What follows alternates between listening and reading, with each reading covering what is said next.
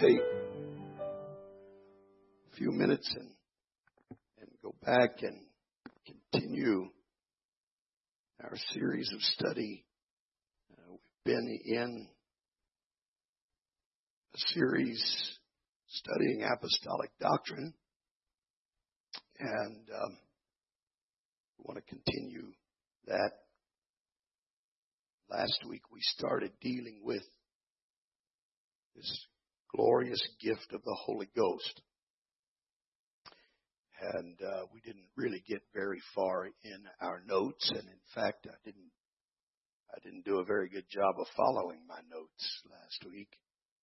Uh, not promising to do it this week either, but uh, going to try to try to uh, address this subject once again. And um, you know, church, I don't, I don't ever want us to, number one, I don't want us, I don't want us to grow tired of hearing apostolic doctrine. I don't want us to reach a place where it does not, uh, it's not important to us, or where we feel like it's not necessary that we hear it again and again. It is necessary and it is important the significance of what's being recorded and put on the website. And uh, even if you look around and say, well, everybody that's here knows this, you don't know who else might be listening. And yesterday, standing in a line of literally thousands of people, my wife and I were standing there, and a woman walked up to me and said, Are you a pastor? I said, Yes, ma'am. She said, I thought so. She said, We have been, uh, we found you online and we've been listening. And she said, My husband wants to be baptized because of what we've heard.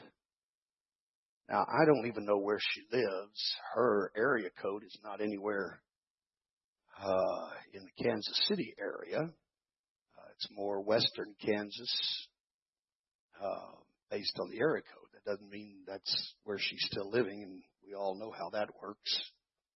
But um, all I know is that she recognized me and knew what we preached and taught because of what's being put on the website.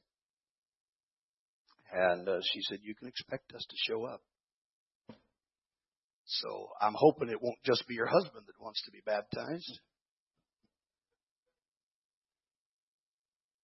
Hallelujah. But I'm just telling you, church, the, the, you, you just don't know the extent of what God is doing sometimes and and we may not see the physical evidence ourselves. But god is doing things we're not even aware of. And, I, and so we're going to go back today and we're going to be dealing with as i said this subject of the holy ghost. And um, in fact even on this subject we got a message uh, just the other day after this lesson was posted, a pastor's wife here in the area who said, We are listening. We have not finished yet. We are listening to this message. And she said, All I can say is, Wow. Um, we just don't know. We just don't know what God is doing. That's why we must never grow weary in well doing. The promise is that you shall reap. That word shall gives us a guarantee. Be not weary in well doing, for in due season you shall reap. If you faint not. So let's not faint. Let's keep pushing on and let's keep standing for these glorious truths and watch God lead hungry people into the truth. I've said it over and over again. I believe, and it has even been prophesied, that the things that are happening in Africa are going to happen right here. That's been said over and over and over again. And I believe it. I believe it. I believe it. Praise God. Acts chapter 2, beginning with verse number 1. Acts chapter 2 and verse 1. Hallelujah. Acts 2 verse 1. When the day of Pentecost was fully come, they were all with one accord in one place.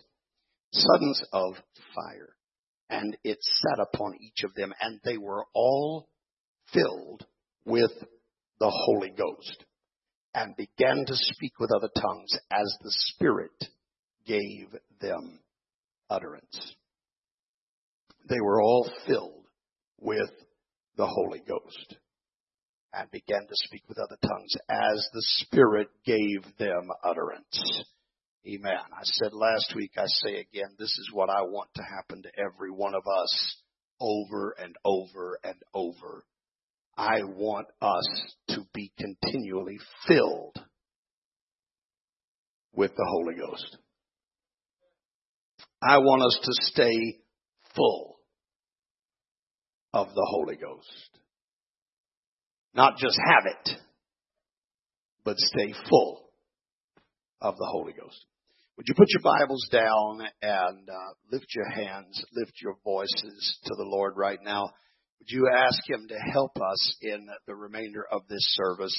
Everybody, let's pray right now. Let's ask for God's touch. Lord,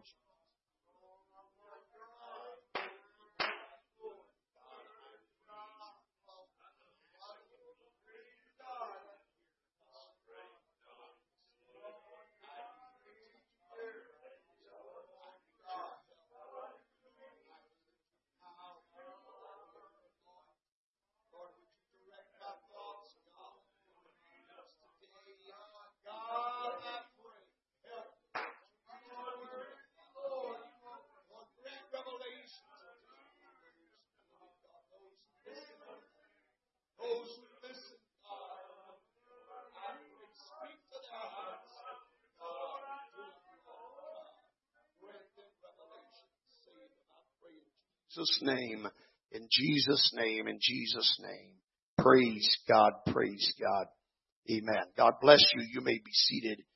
Last week, um, we talked about the Holy Ghost. We talked about what it is, um, rendering of that term, and calling it the Holy Ghost. The reason why I like that is because we all understand what is meant by a ghost. It is the spirit of one who has departed. And in fact, in this case, it's not just anyone, but it is the Holy One.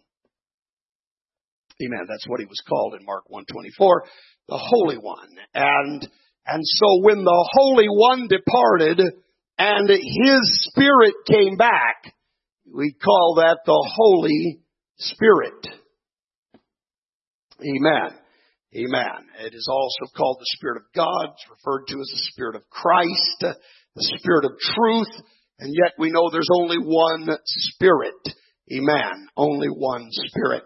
Now, what we what we spent most of our time dealing with yesterday uh, uh, or last week, uh, we actually dealt with uh, the promise that was given, the Old Testament, understanding that God had given to the Jews a covenant.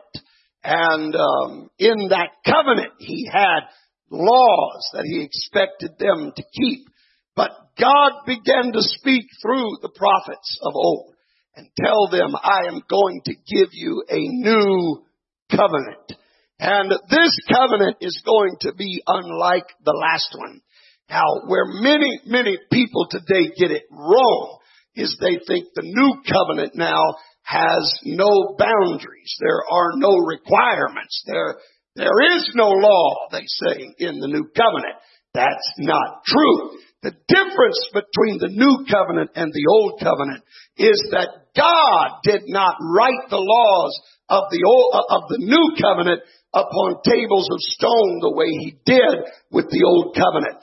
But he instead wrote those laws on the tables of our heart. The big difference between the new covenant and the old is that God gave with this new covenant the power to keep the covenant.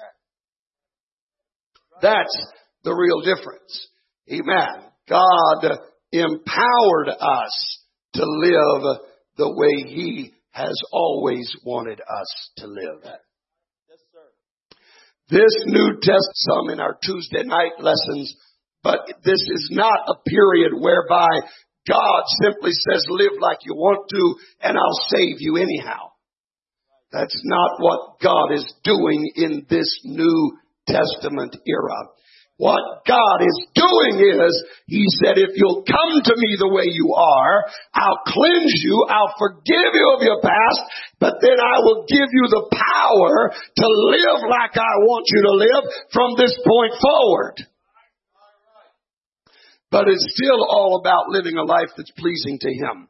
I just, uh, this past week, taught a lesson to uh, some of the uh, pastors in Swaziland. Did it for my uh, my second time.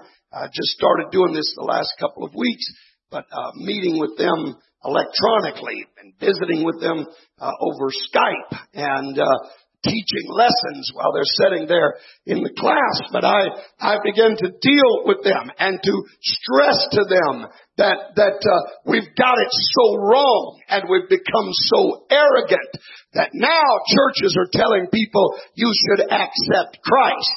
That is the height of arrogance. This is not about us accepting Christ. It's about us becoming acceptable to God. It doesn't mean we get good enough for God to save us. It means God saves us and starts making us good. Hallelujah.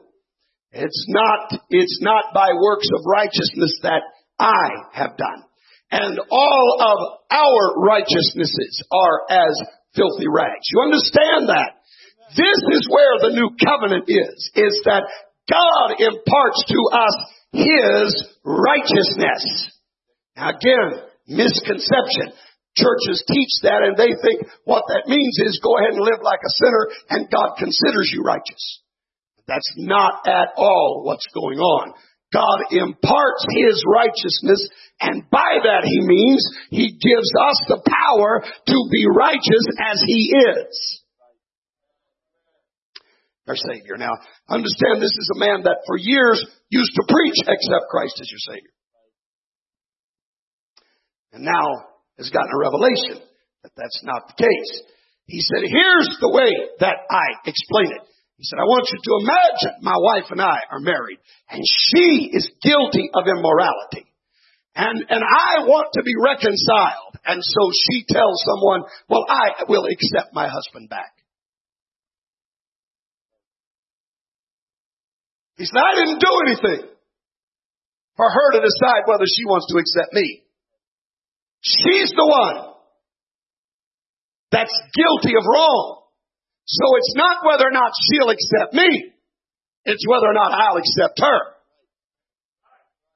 I said, that's a perfect example because all we like sheep have gone astray. Every one of us have committed sin and it's not about whether or not we can stand back and say, okay, God, I'll accept you. No, it's about us reaching a place that God says, I know you sinned. I know you were wrong. I know you transgressed my commandment. But if you'll repent, if you'll be baptized in my name and wash all of that away and then promise that by my help you're not going to go back to that lifestyle, then I'll accept you. That's what it's really all about. Amen. So that's, that's kind of where we got, uh, um, engaged last week in this lesson. It's where we spent most of our time was dealing with that empowerment that comes through the Holy Ghost. Uh, we're not really finished with that subject. In fact, what I want to do today, as we deal with the Holy Ghost, I just want to ask you a question as we get started in today's portion of the lesson. Uh, a question that someone perhaps may ask you sometime, and that is, why should I receive the Holy Ghost? Why should I receive the Holy Ghost? They ought to desire that experience. Well, praise God. Amen. But just in case that's not good enough, let me give you some scriptural answers today as to why you should receive the Holy Ghost. We did deal with this somewhat last week. Let me just touch on it again today, not go in depth, but, but let me tell you, uh, the first reason why you need the Holy Ghost is so you can get saved. You're not saved without the Holy Ghost. Romans 8 verse 9, we read this last week. I think these were some of the last scriptures we read, so we're going to go back and just touch on them as we set the stage to go forward today. Romans chapter 8 verse 9 says this. But ye are not in the flesh. You're not in the flesh. But in the spirit. in the spirit. If so be. If, if so be that the Spirit of that God the Spirit of. God dwell in you. Now if any man have not the Spirit of Christ, he is none of his. Again, there's not a Spirit of Christ and then uh, a Holy Spirit and then Spirit of the Father. There's not three spirits. So regardless of how we refer to this Spirit, we're talking about the same thing. And he said, if you don't have the Spirit of Christ, you don't belong to God. I'm here to tell you without the Holy Ghost, you are not saved. This is not a second work of grace. Some people teach you get saved and then you can receive the Holy Ghost. I'm telling you without the Holy Ghost, you never got saved. Of course, there were some that have, through the years, have taught three works of grace. You're saved, then you're sanctified, then you're filled with the Holy Ghost. I, I again tell you, none of it, none of it, none of it's true without being filled with the Holy Ghost. You're not saved and you're not sanctified without the Holy Ghost. Amen. Here's what Jesus said in John chapter 3 and verse 5. Jesus answered, Verily, verily, I say unto you, Truly, truly, I tell you, except a man be born unless a man is born of of water water, and of that the is, Spirit. unless he's baptized in Jesus' name, and and of the Spirit, unless he is born, I'm not being judgmental.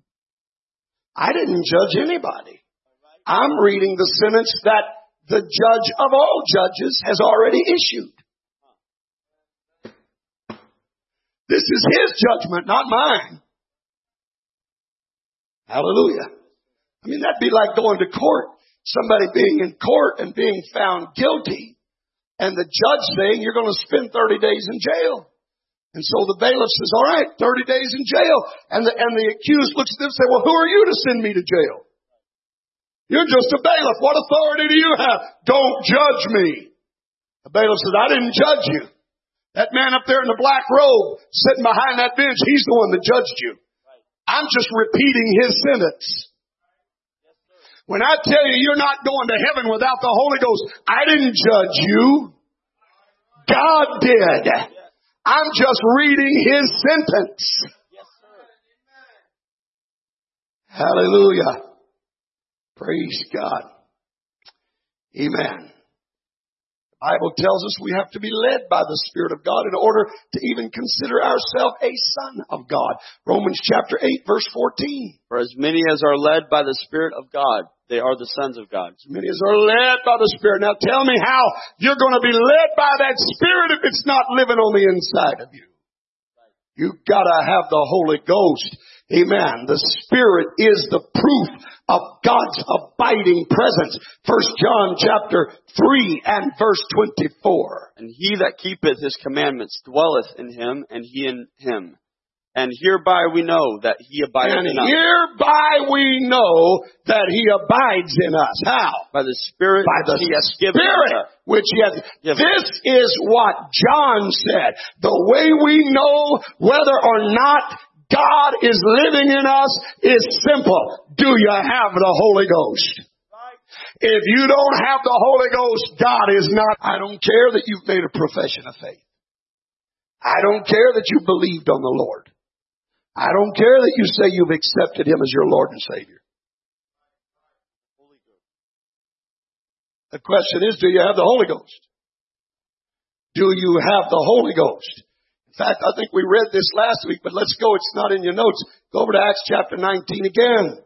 I want to show you when Paul met some believers, there were two things he wanted to know from those believers. And these ought to be the two questions that we ought to ask every believer. All right, you tell me you're a believer, but I want to know these two things. Acts chapter 19, beginning with verse 1. And it came to pass Came that to while, pass. Apo- while Apollos was Well, at Corinth, Apollos was at Corinth. Paul, Paul, having passed to through the upper coast, came to Ephesus, came to Ephesus, finding certain finding disciples, certain disciples. he said unto He said to them, question number one, Have you received the Holy have you received believed?" the Holy Ghost since you believe? That's question number one. I want to know if you've got the Holy Ghost. Now, why do you want to know that, Paul? We've already, de- we've already decided they're believers. I'll tell you why. Because belief is not enough. They do not have God in them if they've not received the Holy Ghost. So I want to know, do you have the Holy Ghost? Have you received the Holy Ghost since you believed? And they said unto They him, said unto him, we've "We have not so much as heard whether there be whether any there Holy be Ghost." any Holy Ghost. And he said unto them, So he asked them a second question. Unto what then were Unto ye what then were you baptized? And they said, And they said unto John John's baptism. baptism. And so there were two things that Paul wanted to know. Number one, do you have the Holy Ghost? Number two, how were you baptized? My friends, these are the questions of the ages. For these are the questions that determine whether a person is saved or not. That's not my judgment. That's the judgment of Jesus Christ. Except a man be born of water and of the Spirit, he cannot enter into the kingdom of God. And so Paul said, look, you may have some good things. You may have a relationship of some kind, but I want to tell you, you're not going to get in that kingdom if you haven't been born of water and born of the Spirit. So I want to know today, have you received the Holy Ghost? Have you been born of the Spirit? And I want to know, have you been, yeah? And they said, we were baptized, and we were baptized by John the Baptist. Brother Phillips just this past Friday night read where Jesus said of those born of women, there's none greater than John the Baptist. So that's pretty good credentials, John the Baptist baptized you. But look what happens. Keep reading, verse 4. Then said Paul, John barely baptized verily with baptism baptized with repentance, baptism of repentance, saying unto, saying the, unto people the people that they they should, should believe on believe him, on him, should come after should come him. after him, that That is, on, on Christ Jesus. And when they heard this, they heard this, they were baptized they were in the name of the Lord baptized. Now wait, they've already been baptized once. They were baptized by the greatest man born of women. They were baptized by John the Baptist. He meant, But Paul baptized them again. I'm telling you, just going down in the water is not sufficient. You gotta go down in the name that is above every name. For neither is there salvation in any other, for there is none other name under heaven given among men whereby we must be saved. Amen. Amen. Well, we're not here to teach on baptism today. We're trying to talk about the Holy Ghost. But I'm just telling you, you are not saved if you've not received the Holy Ghost. Amen. Let's read Romans 8 verse 11. I think we closed with this last week. Romans 8 verse 11. But if the Spirit of If, him, everyone say if. yeah, Does everyone understand the significance of that little two letter word? If the Spirit of Him that raised that up raised Jesus up from the dead from dwell the in you. dwells in you, He that raised up Christ from the dead He that raised up Christ from the dead shall also shall quicken also your mortal quicken your mortal by His Spirit by that His dwells in Spirit that dwells. Now look, with that word if, you understand there, that there is a clear, unspoken statement anytime the word if appears. And the unspoken statement is the opposite of that if. Whatever's going to ha- not live in you, then what's going to happen? You're not going to be raised up in the last day. I'm telling you, you cannot be saved without the Holy Ghost. But it goes beyond. Why should you receive the Holy Ghost? Not just to get saved. You need the Holy Ghost in order to stay saved. That's true.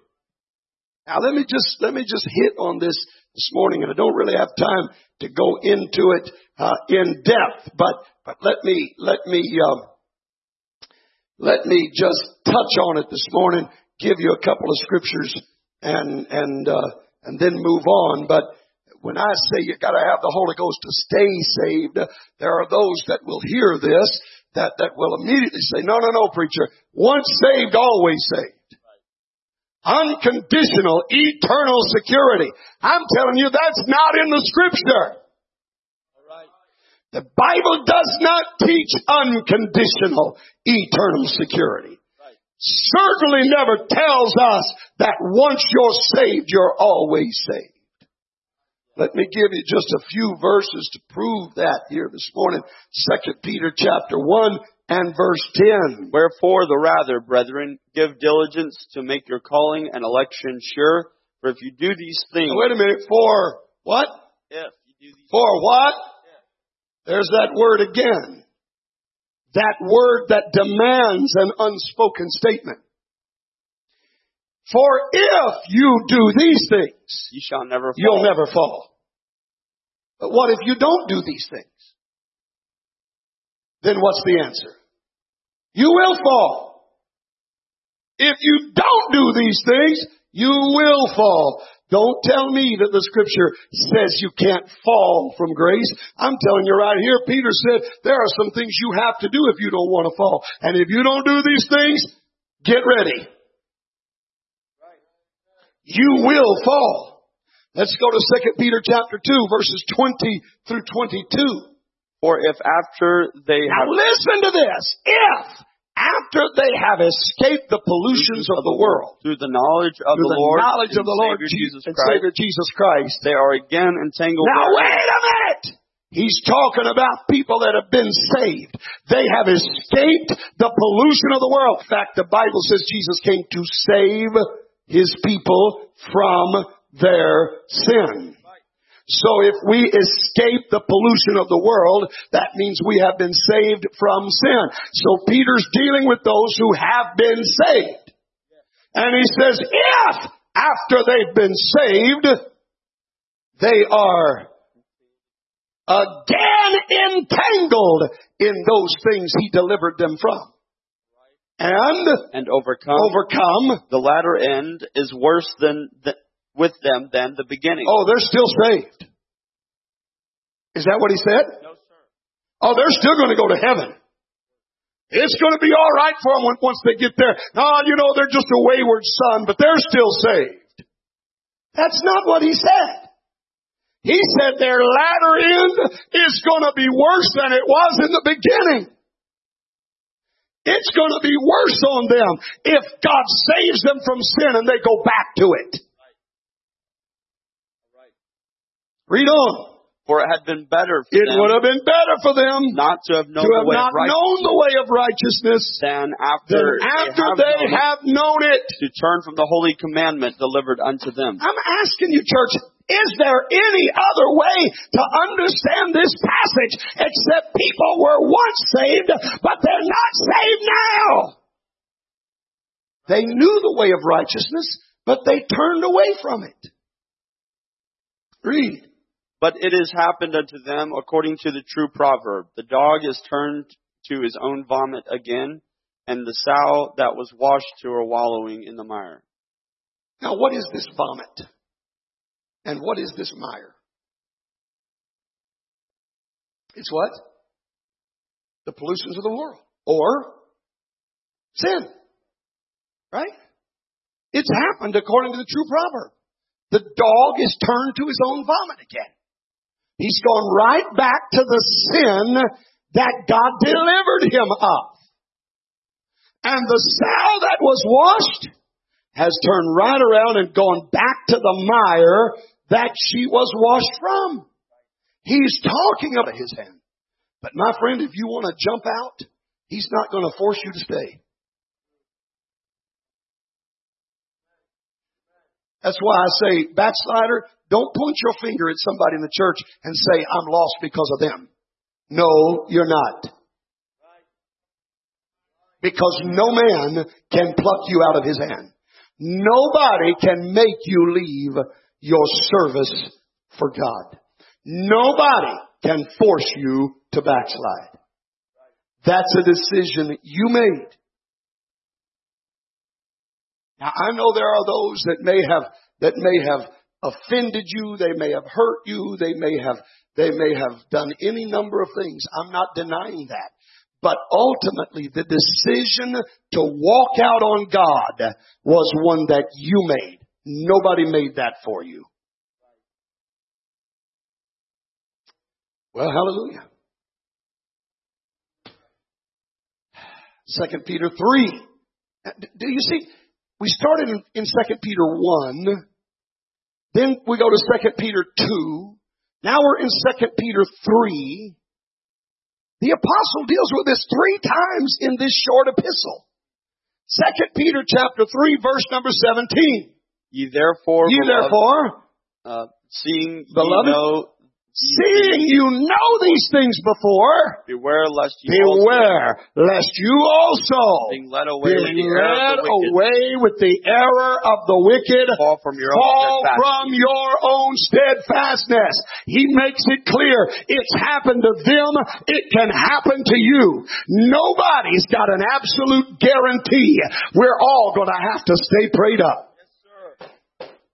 That's why I'm really not off the subject. I'm telling you, one of the reasons you need the Holy Ghost is to stay saved. Because that allure, that temptation, that thing that we used to wallow in, that thing that we used to love, that thing we used to be so attracted to, if we don't stick through, that alcoholic gets carnal, what's he going to do? He's going back to the alcohol. Right? You, you pray a drug addict through. And then he, he gets carnal. He quits praying. What's he, what's he very likely to do? Go back to the drugs, right? You pray a fornicator through. Somebody addicted to pornography. What's going to happen? You, you get the picture. Elder Fraser said that's why I do believe that child molesters can be saved. But he said, I don't want them in my church. Because when they get carnal, what are they going to do? Now he said that, not me. So don't, don't, I'm just telling you what he said. Praise God. Although I think there's some wisdom in that if we care about our children. I do want to see people saved. You understand? I want to see people saved.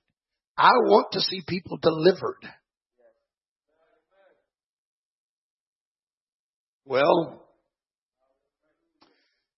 but the fact of the matter is whatever is the weakness of our flesh and the tendencies of our carnality, if we don't stay full of the Holy Ghost, we're going to go back to those weaknesses and those tendencies. So you want to know the answer to that? Stay full of the Holy Ghost. Don't wait six months to pray through again. Don't wait six weeks to pray through again. In fact, don't wait six days to pray through again. I'm telling you, I'm telling you, the pull of this world, listen to me church, it's only gonna get worse the closer we get to the coming of the Lord. And if there's, there's a whole lot about prophecy that I don't claim to know, I don't claim that, that I'm a scholar on that subject and this church knows that and I am unapologetic for it.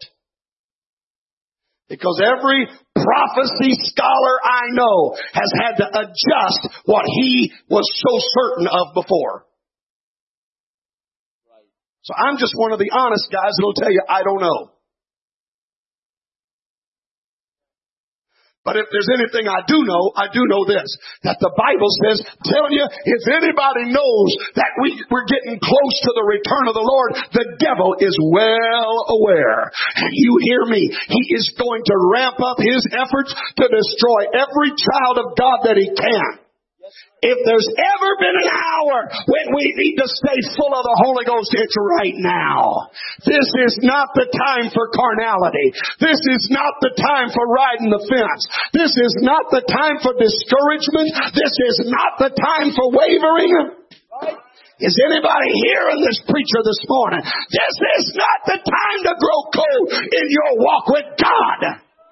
If you want to be saved, I'm going to tell you what you need to do. As soon as we give this altar call, you need to be in this altar asking God, fill me with the Holy Ghost again. I don't want to face this afternoon without it.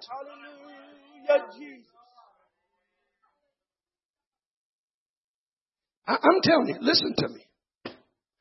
And I'm not trying to be harsh and ugly, but I'm, I'm just, I'm trying to stress something to some folks here this morning. I want you, I want you to get a real understanding that you better get desperate about praying through to the Holy Ghost. You better get desperate about it. Because there is an enemy that is breathing down your neck. And he's seeking whom he may devour. And if you think you're strong enough to fight the devil by the power of your flesh, You are messed up in your mind. And that's as kind as I can put it. Let me just state it as it is. If you think you can beat the devil through the power of your flesh, you're crazy. There's not even an ounce of wisdom in you if you think you could do it. You're not big enough, bad enough, smart enough, strong enough to defeat any. You should not let one service go by that you're not in this altar asking God, please God, don't let me leave this house today without speaking in tongues.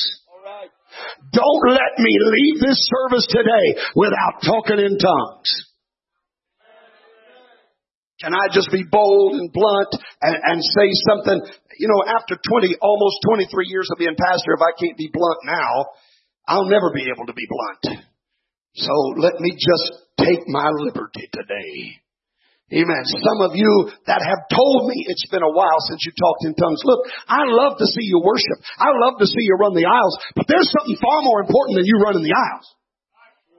You need to be asking God to fill you with the Holy Ghost. You need to be asking God to let you talk in tongues again. You need a refilling. And when He refills you, run all you want to run. Dance to your heart's content, but running should not take precedent over praying through. Dancing should not be more important than praying through. You need a good praying through. Hey, look, we're in the midst of a spiritual battle, and it's not just us, it's everywhere. The devil is on the rampage because, as I said, he knows he has but a short time. And child of God, you better make up your mind today. I'm going to pray through before this day is over. The sun is not going down on my carnal nature today. I'm going to get full of the Holy Ghost one more time. When I go to sleep tonight, I'm going to go to sleep with an assurance that the Holy Ghost has come and filled me up again.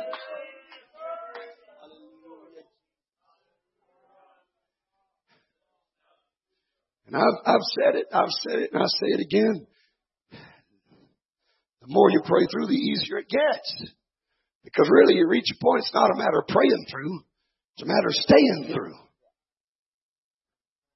But when you go six months or more, you hadn't talked in tongues, you're having to fight your way through everything. You're really having to, to crucify your carnality all over again, and you're not just going to pray through in two or three seconds. It's, anyone that works in healthcare can tell you. Sometimes you're convinced somebody's dead. And lo and behold, that old heart starts beating again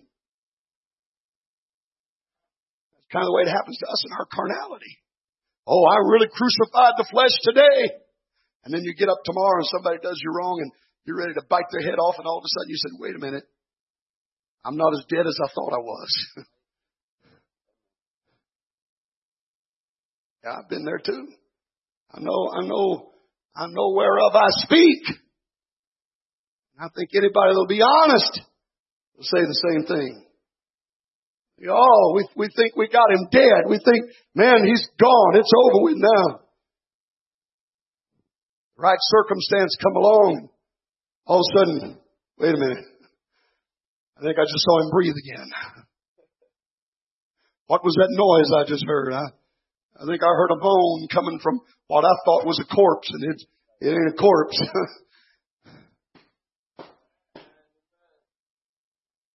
yeah, yeah, yeah, yeah. How many times have we read stories of people that have been on life support and the doctor said, man, as soon as you pull that plug, they're gone. And there's nothing keeping them alive, just the machines making them breathe, the machines making And they pull the plug and they hang on, they hang on, they hang on.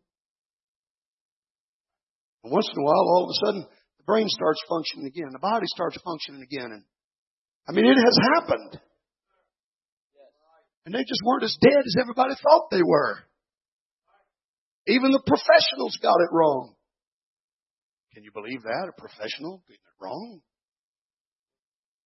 Sometimes I think the more professional are, the more the more professional you are, the more apt you are to get it wrong. Because you get so professional, you think you got everything figured out.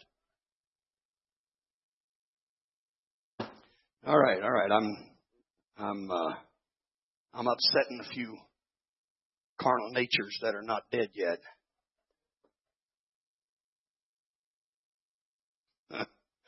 That's right. That's right. Uh, I'm just trying to be honest with you. I'm trying to help you today. You need the Holy Ghost not just to get saved, you need the Holy Ghost to stay saved. And I'm telling you, the more you pray through, the happier you'll be. The more you pray through, the easier it's going to be for you to live for God. The biggest struggles you're going to have yeah, that's it. Thank you. That's that's that's easy. Everybody gets a hundred on that one. That's the answer. Pray through. Pray through. Pray through. Uh, I remember it wasn't long after I'd become pastor here. You know, I, I can't play the guitar. I've I've tried. I've taken lessons. I don't know how many times. It's just it. As much as I say I'd like to do it, the fact is I don't want to do it bad enough to put everything else aside. I enjoy it, you know. I, I, I go and take a few lessons and learn a few chords, and I enjoy it. Um, but I don't enjoy it enough to make it a priority. That's just a fact. I'm just telling the truth. But but I remember not long after I got here, I'd heard a song, and I got Brother Riley to teach me the, the chords on the guitar, and I sang that song at a Christmas banquet. And I'll never forget, there were some folks that that did not like it at all. Looking back, I understand why. But it, it was it was a preacher wrote this song, and and the song the song the song says, "I get tired of the same thing over and over." I get tired. Why don't you pray through? I get tired of the same thing over and over. I get tired. Why don't you pray through? I get tired of the same thing over and over. And you just sing it over and over. there was a few folks didn't like that too well.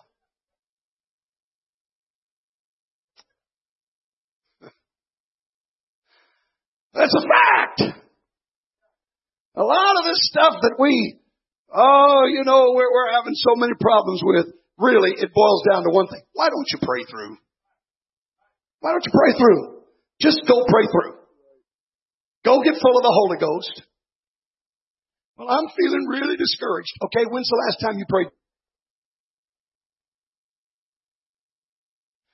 Maybe I need to develop a questionnaire for every time people come in my office for counseling, and, and it'll be one question. When's the last time you prayed through? All right, let's take it from there.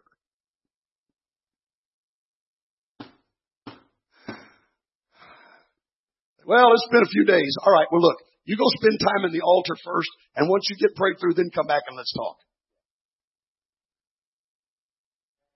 Now, some of these carnal natures are not liking this too much right now either, but it's still a fact. I'm telling you, we need the Holy Ghost church. We need it not just to get saved. I'm preaching to one God apostolics this morning. And we believe you gotta repent, be baptized, receive the Holy Ghost. But I'm telling you, it's not just receive the Holy Ghost, period. We got to receive it and receive it and receive it and receive it. We got to keep going back and getting more and more and more and more because this carnal nature does not want to stay dead. You want to talk about resurrections? I'm telling you, our carnality knows how to resurrect itself at the most inopportune moments. And there's only one way to keep it dead, and that's stay full of the Holy Ghost. We just got to go back and pray through again, pray through again, pray through again, pray through again.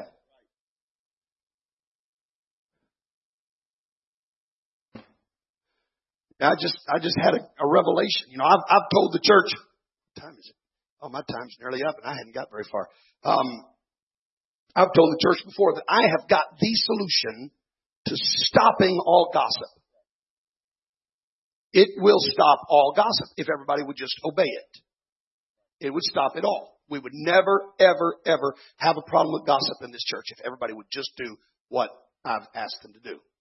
And what I've asked them to do is this.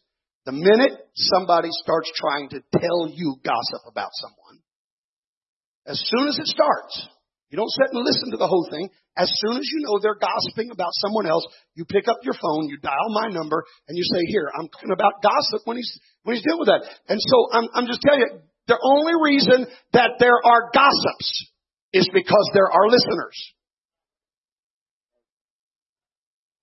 And if we got rid of the listeners, we'd end the gossip.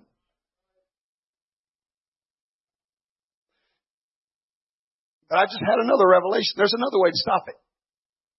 And that's this. As soon as they start to gossip, say, look, there's an altar down here. Let me help you pray through. But I know, you know, what, regardless of which way you take it, I know I've had people say, well, I'll hurt their feelings. Well, they don't care whose feelings they're hurting. And they don't care that they're using your ear and mind and heart and spirit as a garbage can. They're not concerned about you and what it's going to do to you. And I'm telling you that by you doing what you're doing, you may save their soul. They quit worrying about hurting their feelings and start worrying about helping their soul. All right. Some of those undead carnalities, not liking that too well either. Uh, you gotta, you gotta have the Holy Ghost to stay saved. You gotta have the Holy Ghost to stay saved. I was dealing with once saved, always saved. There was one more scripture we didn't get to. Luke chapter 8 verse 13. We didn't get to that one. Let's just go ahead and read it, throw it in. I'm, I'm off the subject of once saved, always saved, but, but let's, let's read it.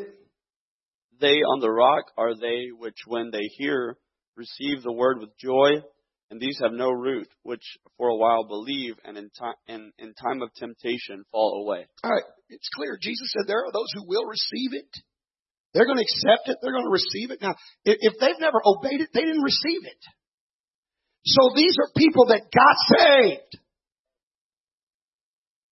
But when they got tempted, they walked away. So I'm just telling you, the Bible is absolutely full of examples. There, there is no biblical truth to the concept of once saved, always saved. You know, I've told those pastors in Africa, that doctrine, that doctrine is worse than the doctrine of the Trinity.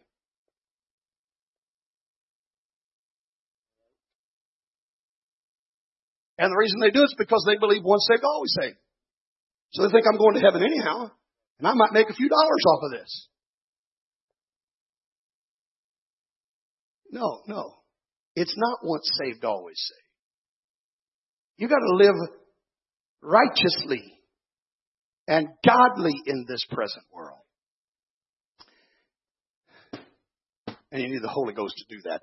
Now look, I'm talking about one of the reasons why you need the Holy Ghost is so you can stay safe. So, so the Holy Ghost empowers you to keep you from falling, to keep you from going back to sin. Let me tell you what else it does. It guides you into all truth. John 16 verse 13. I'm back in the notes now, at least for the moment. Howbeit, when he, the Spirit of truth, is come, he will guide He you will into guide all you truth. into all truth. Now I like to point out, if, if Jesus used this qualifier, all truth, then it must be the case that there are some who have only some truth. Or there would have been no need to say, He'll lead you into all truth. So just because you've got truth doesn't mean you've got all truth. And I'm telling you, I'm finding even, even 40 plus years later, there are times that God still leads me into some truth that I was not aware of, that I didn't realize. And usually when he does, it's the truth about how he feels about something that I need to change in my life. But the Spirit leads us into all truth. All truth. All right. Um, tell what else the Spirit does. It brings the Lord's words to our remembrance. John 14 verse 26. But the Comforter, which is the Holy Ghost, whom the Father will send in my name, he shall teach you all things. He shall teach you all things. and bring all And things, all He's going to bring all things to your remembrance. whatsoever I have said unto you. The Holy Ghost will bring to your remembrance what the Lord has said. Now I'm telling you, I've never thought about before, but it was in the scriptures. Hallelujah. It was in the scriptures. I was, I was, uh, one, one of my lessons, I was teaching on baptism in Africa. And, you know, I've, I've taught this lesson, taught this lesson, taught this lesson. That particular day, evidently somebody needed to hear this, and I got to preaching about how the devil hates this message of baptism. And all of a sudden something hit me that the Lord had said in the Word of God I'd never thought about before. And, and I looked at those preachers and I said, you know what the Bible says? The Bible says when an unclean spirit's gone out of a man, that he goes about in dry places. The devil's much more comfortable as long as there's no water around. As long as we're not taking folks to the baptistry, we got a dry place. And that's where the unclean spirits like to dwell. So you preachers need to get out there and start baptizing people. I forget how many we end up baptizing in that particular meeting. I'd never used that before. But I'm just telling you, there's times when the Spirit can bring things to your remembrance that the Lord said that you hadn't even considered before. You don't have to be a Bible scholar to win souls. You just gotta be praying and reading your Bible. And then trust God. Because He can bring, He can bring what? What did He say? He'll bring what? He'll bring what? Yeah, you're saying it right. I'm just trying to stretch it. All things. Whatever he said. Whatsoever I have said. God can jog your memory. If it's there, if you've read it, now if you've never read it, he can't remind you of what you've never read. But you don't have to know it, you don't have to memorize it for the Holy Ghost to bring it to your mind. Well, praise God. Uh, yeah, yeah, yeah, yeah. Now, here's this past time um, in doctrinal conference in Harare. This last trip that I made. Uh, you know, I've I've told you that I get the same questions over and over and over. And it's always the same questions, and every time they think that I've never considered Genesis one twenty six. God said, "Let us make man." Boy, they think when they throw that at me, I, I'm just going to stutter and stammer and have no answer you know, or or or the baptism of Jesus the banks of Jordan River and what happened there, or or whatever, or that, you know, that day and that hour knoweth no man, or Stephen's vision, or what. I mean, it's it's the same questions all the time. But I'm telling you, I got a question this last time that nobody's ever asked me. And I was so excited. I was so excited that I got a question I had not had. I really was. I thanked the guy over and over. Thank you for asking me this question. I'm so glad I got a question that I have not been asked. And what made me think of it is this particular verse, because the question was that, that the Bible says that Jesus ever liveth to make intercession for us. And he said, if, if Jesus is God, if there's not two persons, how is he making intercession for us? Because the Trinity teaches that Jesus is interceding to the Father on our behalf. All right? So how is he making intercession for us? I like that question. And you want to know the answer? The answer's right here on the board. Likewise, the Spirit also helpeth our infirmities, for we know not what we should pray for as we ought, but the Spirit itself maketh intercession for us with groanings that, now who's making the groanings? Where are the groanings coming from? Huh? Us. We're the ones that are groaning.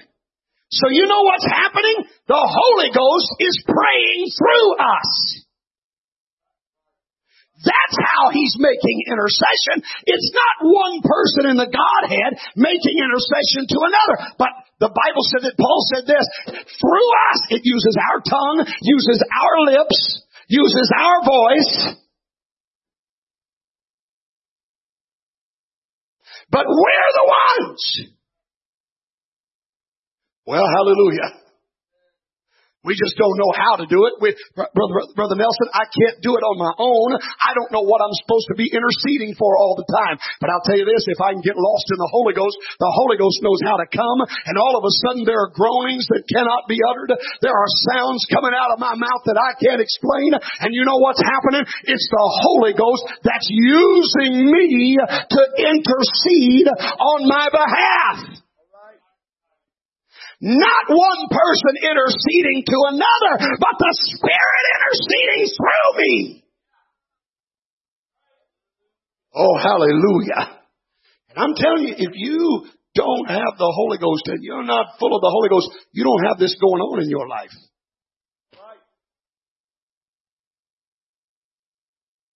And listen to me.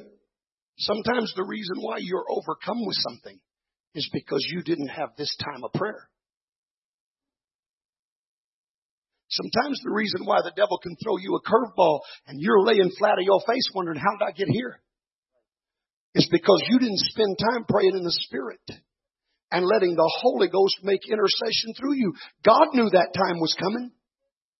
God knew that difficult situation was in your path. Are you hearing me today? Listen, church, I know we walked in here and I said, I'm going to teach on the Holy Ghost. Everybody said, okay, all right, well, I know about receiving the Holy Ghost. I'm still trying to help you understand some things here today. I want you to get a revelation of just how much you need it, not just to get you, uh, get you into the church, but to keep you until the trumpet sounds. We need this experience and we need it regularly. We need it often. Right. Because God sees my tomorrow. God sees my next week. Right. Down. You can walk in onto a job you felt secure in and all of a sudden they hand you a pink slip. And what happens now? And the tendency sometimes is fall apart. How am I going to make it? What am I going to do? No, no. I'm going to tell you, if you'll spend time letting the Holy Ghost intercede through you, number one, that pink slip may never come. Because he's interceding on your behalf. But even if it comes, all of a sudden you can feel a peace that you can't explain. Where did that come from? I'll tell you where it came from. It came from that prayer meeting you had. You didn't even know you were praying, God, I'm about to get fired. I'm going to have to have your peace to get through this. You didn't know you were praying that because you didn't understand what you were praying. But the Holy Ghost knew. And the Holy Ghost was preparing you for what was about to come. Oh, I hope you're hearing me today. I'm telling you, church, this is why we need the Holy Ghost. Not just a one-time experience of praying and talking in tongues and then never do it again. I'm telling you, every day, every day, every day.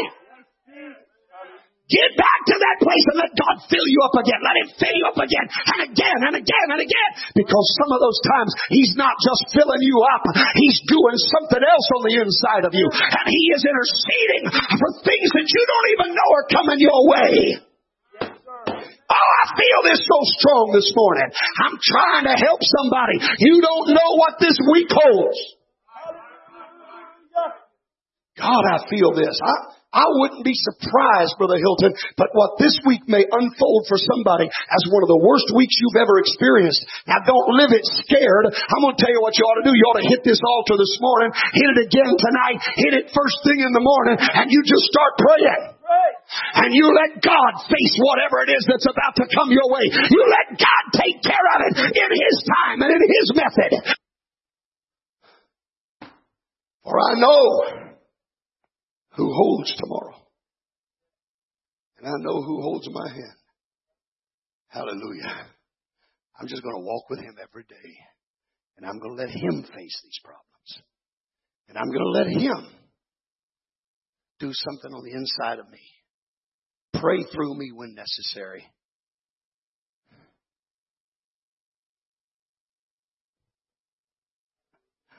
Oh, you know what? I don't need to take much longer because I need to give you time to get down here. Ooh, my time's already up. I didn't realize that.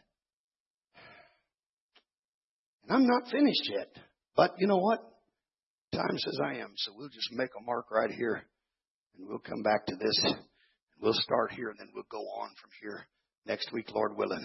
But we got to have at least a few minutes here before we before we walk out of this building. We got to, Sister Becky, hurry, hurry, hurry, hurry, hurry. Amen. We got to have a few minutes. We got to have a few minutes here before everybody's roast burns or the lines get too long at at uh, wherever you're going today.